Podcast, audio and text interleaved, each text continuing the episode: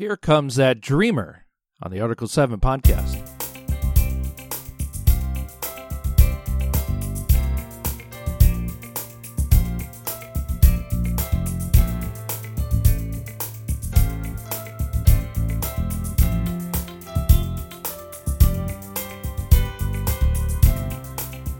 Hello, and thank you for listening. I'm Andy Jago, pastor of Bethany Lutheran Church and Preschool. This is the sermon podcast I use to capture some of the ministry at Bethany Lutheran Church, which is located at 2501 Beacon Hill Road in Alexandria, Virginia. Well, I say that just in case you'd like to come and visit. We'd love to see you sometime. Article 7 now refers to the Augsburg Confession, the document that identifies where the Lutheran Church stands including the issue of what is a church? That question's answered in Article 7 of this confession, so I choose Article 7 as the title for my blog and sermon podcast. I like connecting and thinking about what the church is and how does that church minister. Certainly a lot's changed in the centuries that the article or Augsburg Confession rather was written, but some things are still the same. One thing that is the same is the importance of God's Word, which is why Bethany Lutheran Church and Preschool is doing a reading program called The Story.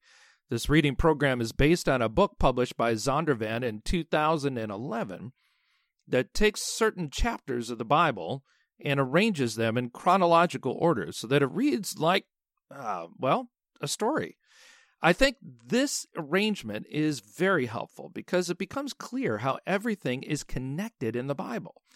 Now, throughout this series, you'll hear me say that it's like a number of different streams and creeks flowing into a large lake, where the lake is our salvation, the way that God rescues us from sin, death, and the devil. And the streams are the individual stories that we get in each chapter of our program. In chapter 3, we meet Joseph, whose story points us to the larger story of forgiveness and salvation by the way that he forgives. Well, there's a lot that Joseph has to overcome before he gets to that point, though. So may God connect us to his strength, even as we connect to this chapter of the story. The sermon I presented from this chapter is taken from one of the early verses where the brothers say, Here comes that dreamer. Now, there's a musical gift given by C2W that stands for Created to Worship. For an extra cultural connection, we sang a few songs from Andrew Lloyd Webber's Joseph and the Amazing Technicolor Dreamcoat. And then this podcast, you'll hear a recording of the anthem, Close Every Door to Me. Just note that sometimes the voices are not all balanced in the recording. Uh, so one or two voices may be louder than the others. I always wonder whether or not I should include something in a podcast that sounded fine in worship, but maybe didn't record in the same way. Well, I decided this was just too much fun not to share. So, on to the sermon and a little music from the worship where we celebrate chapter 3 of the story.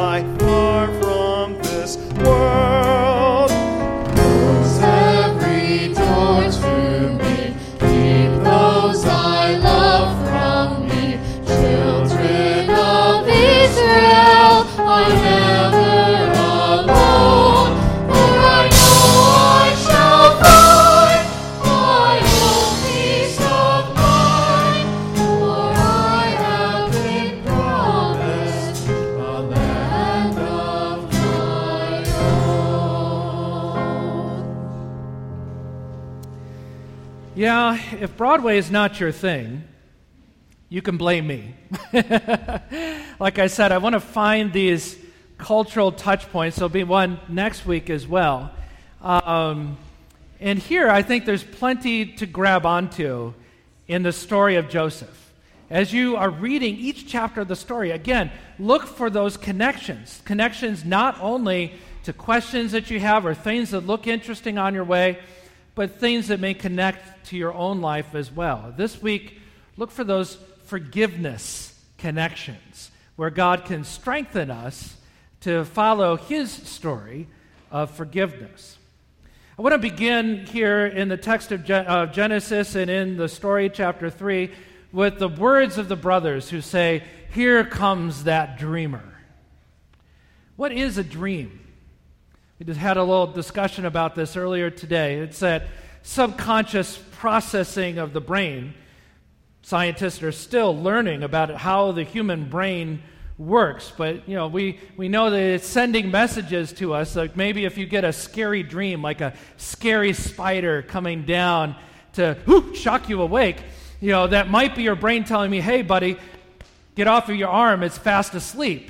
You know, get your arm needs to get the blood circulating, and it wakes you up that way. But are we talking about the physical process the brain goes through? There's another way in which we use the word dream in the English language. It's used in the biblical sense, of course, with these encounters that people have with God, presumably in their sleep, and they get some communication from the Lord. That's a different thing altogether. But then there's also the way that we use it in the English language to, to have some aspiration for the future. Some, some future, you know, this is the way that I want the world to be. Like Dr. Martin Luther King Jr., we can't say that, of course, without thinking of his speech down by the Lincoln Memorial where he said, I have a dream, and expressing his hope in a just American society where children of all races grow up in peace together and get to play together.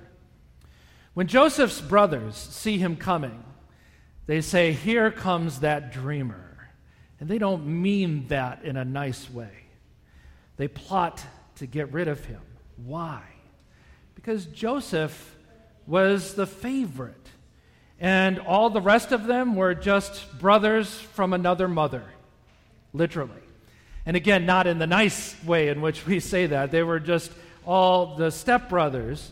And from Joseph's aunt and from two handmaidens. It's complicated. I'm not going to get into all that today.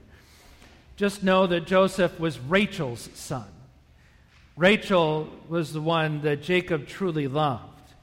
And so that when Rachel died in childbirth, giving birth to Joseph's brother Benjamin, all of Jacob's love and adoration and doting got poured onto Joseph. And so he was the recipient of a ornate, multicolored coat. And he might as well just been wearing a big neon sign as he paraded in front of his brothers that says, Dad likes me the best. He may not have been all that discreet about it, And certainly the brothers hated Joseph, not just for the coat and not just for being the favorite, but also the brothers hated Joseph because of the dreams that he shared.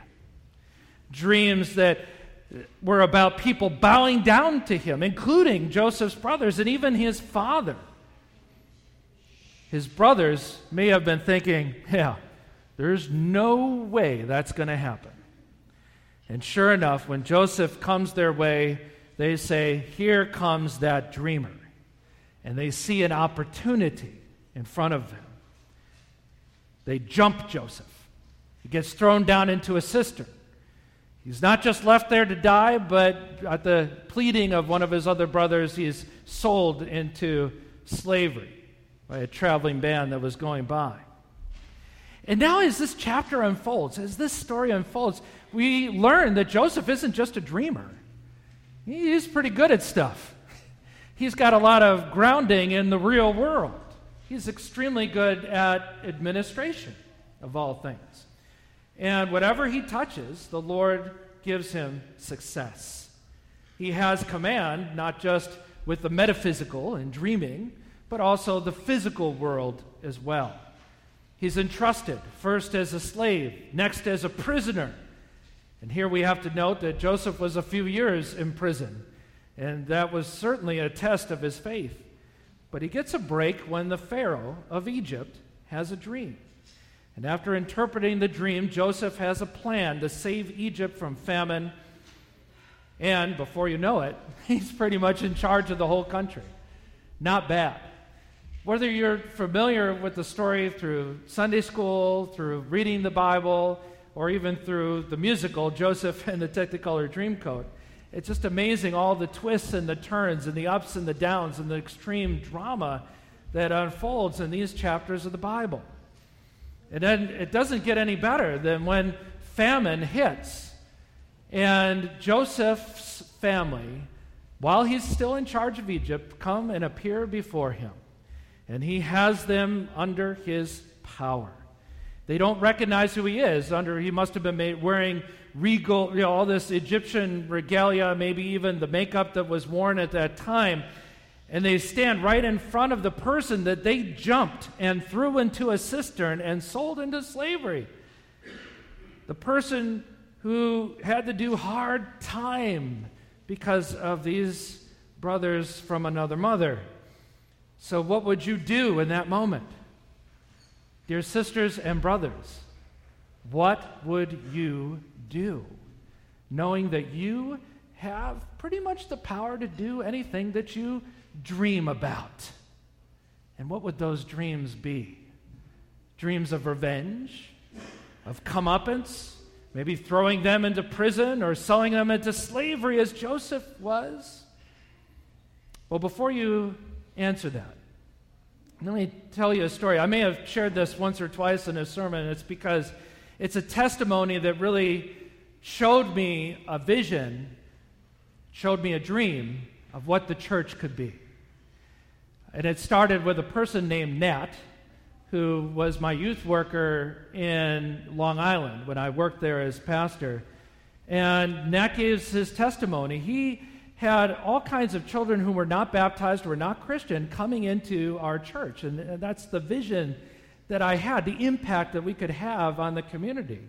And the testimony that he gave was jarring because he would describe how he would get jumped by all these different gangs of kids in Queens, New York, where he grew up, who liked to play beat up the white kid. So he grew up horribly racist against people of all other races. And he funneled his rage uh, by, growing, uh, by putting on chains and long black robes and heavy metal music, uh, just driving and thumping through his life. And as he was going through that, he gets a letter sent to the house, sent to him. His parents just throw it at him. Uh, from the church that he hasn't been attending in years, that it was time for him to go to confirmation class.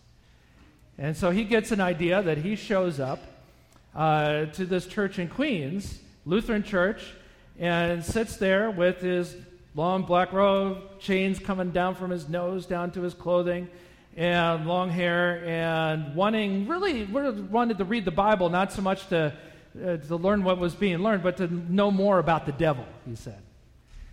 He was uh, the pastor of that church, I remember, was this uh, skinny guy who smoked a lot and cussed like a sailor. Yes, he was a pastor. God had a plan. He was the perfect one for Nat. And uh, was patient and loving and you know instructed the other kids to be the same way and don't don't drive them away but let's be patient and see what happens nat is confirmed two years later he his heart is turned around because that's the power of the story that's the power of god's word to turn someone whose heart was so full of hate and dreamed of revenge, to turn that around because of the love that came alive in those pages. The love of our Savior, the forgiveness we all have by the blood of Jesus Christ. And that is what turned him around and then become a worker with youth and then a teacher. You know, and it was a story about reconciliation and forgiveness and being coming back into the Lord's family. Dear sisters and brothers, just as I asked the kids earlier, have you ever had a coworker who has wronged you? Fellow students who may have humiliated you? People from another country who attack you or your country? And have you ever harbored feelings of revenge?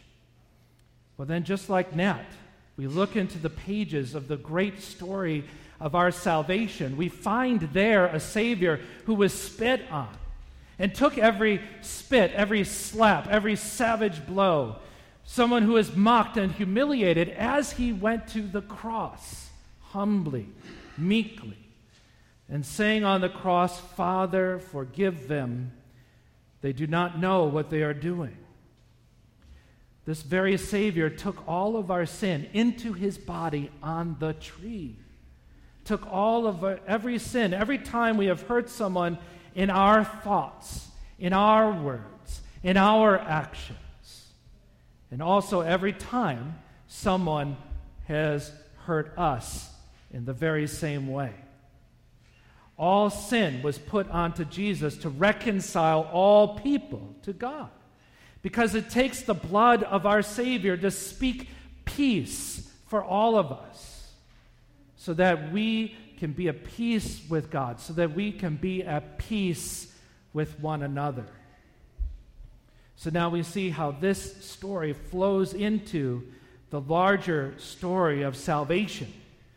Joseph did not let his brothers out from under his power without a few shenanigans on the way, right?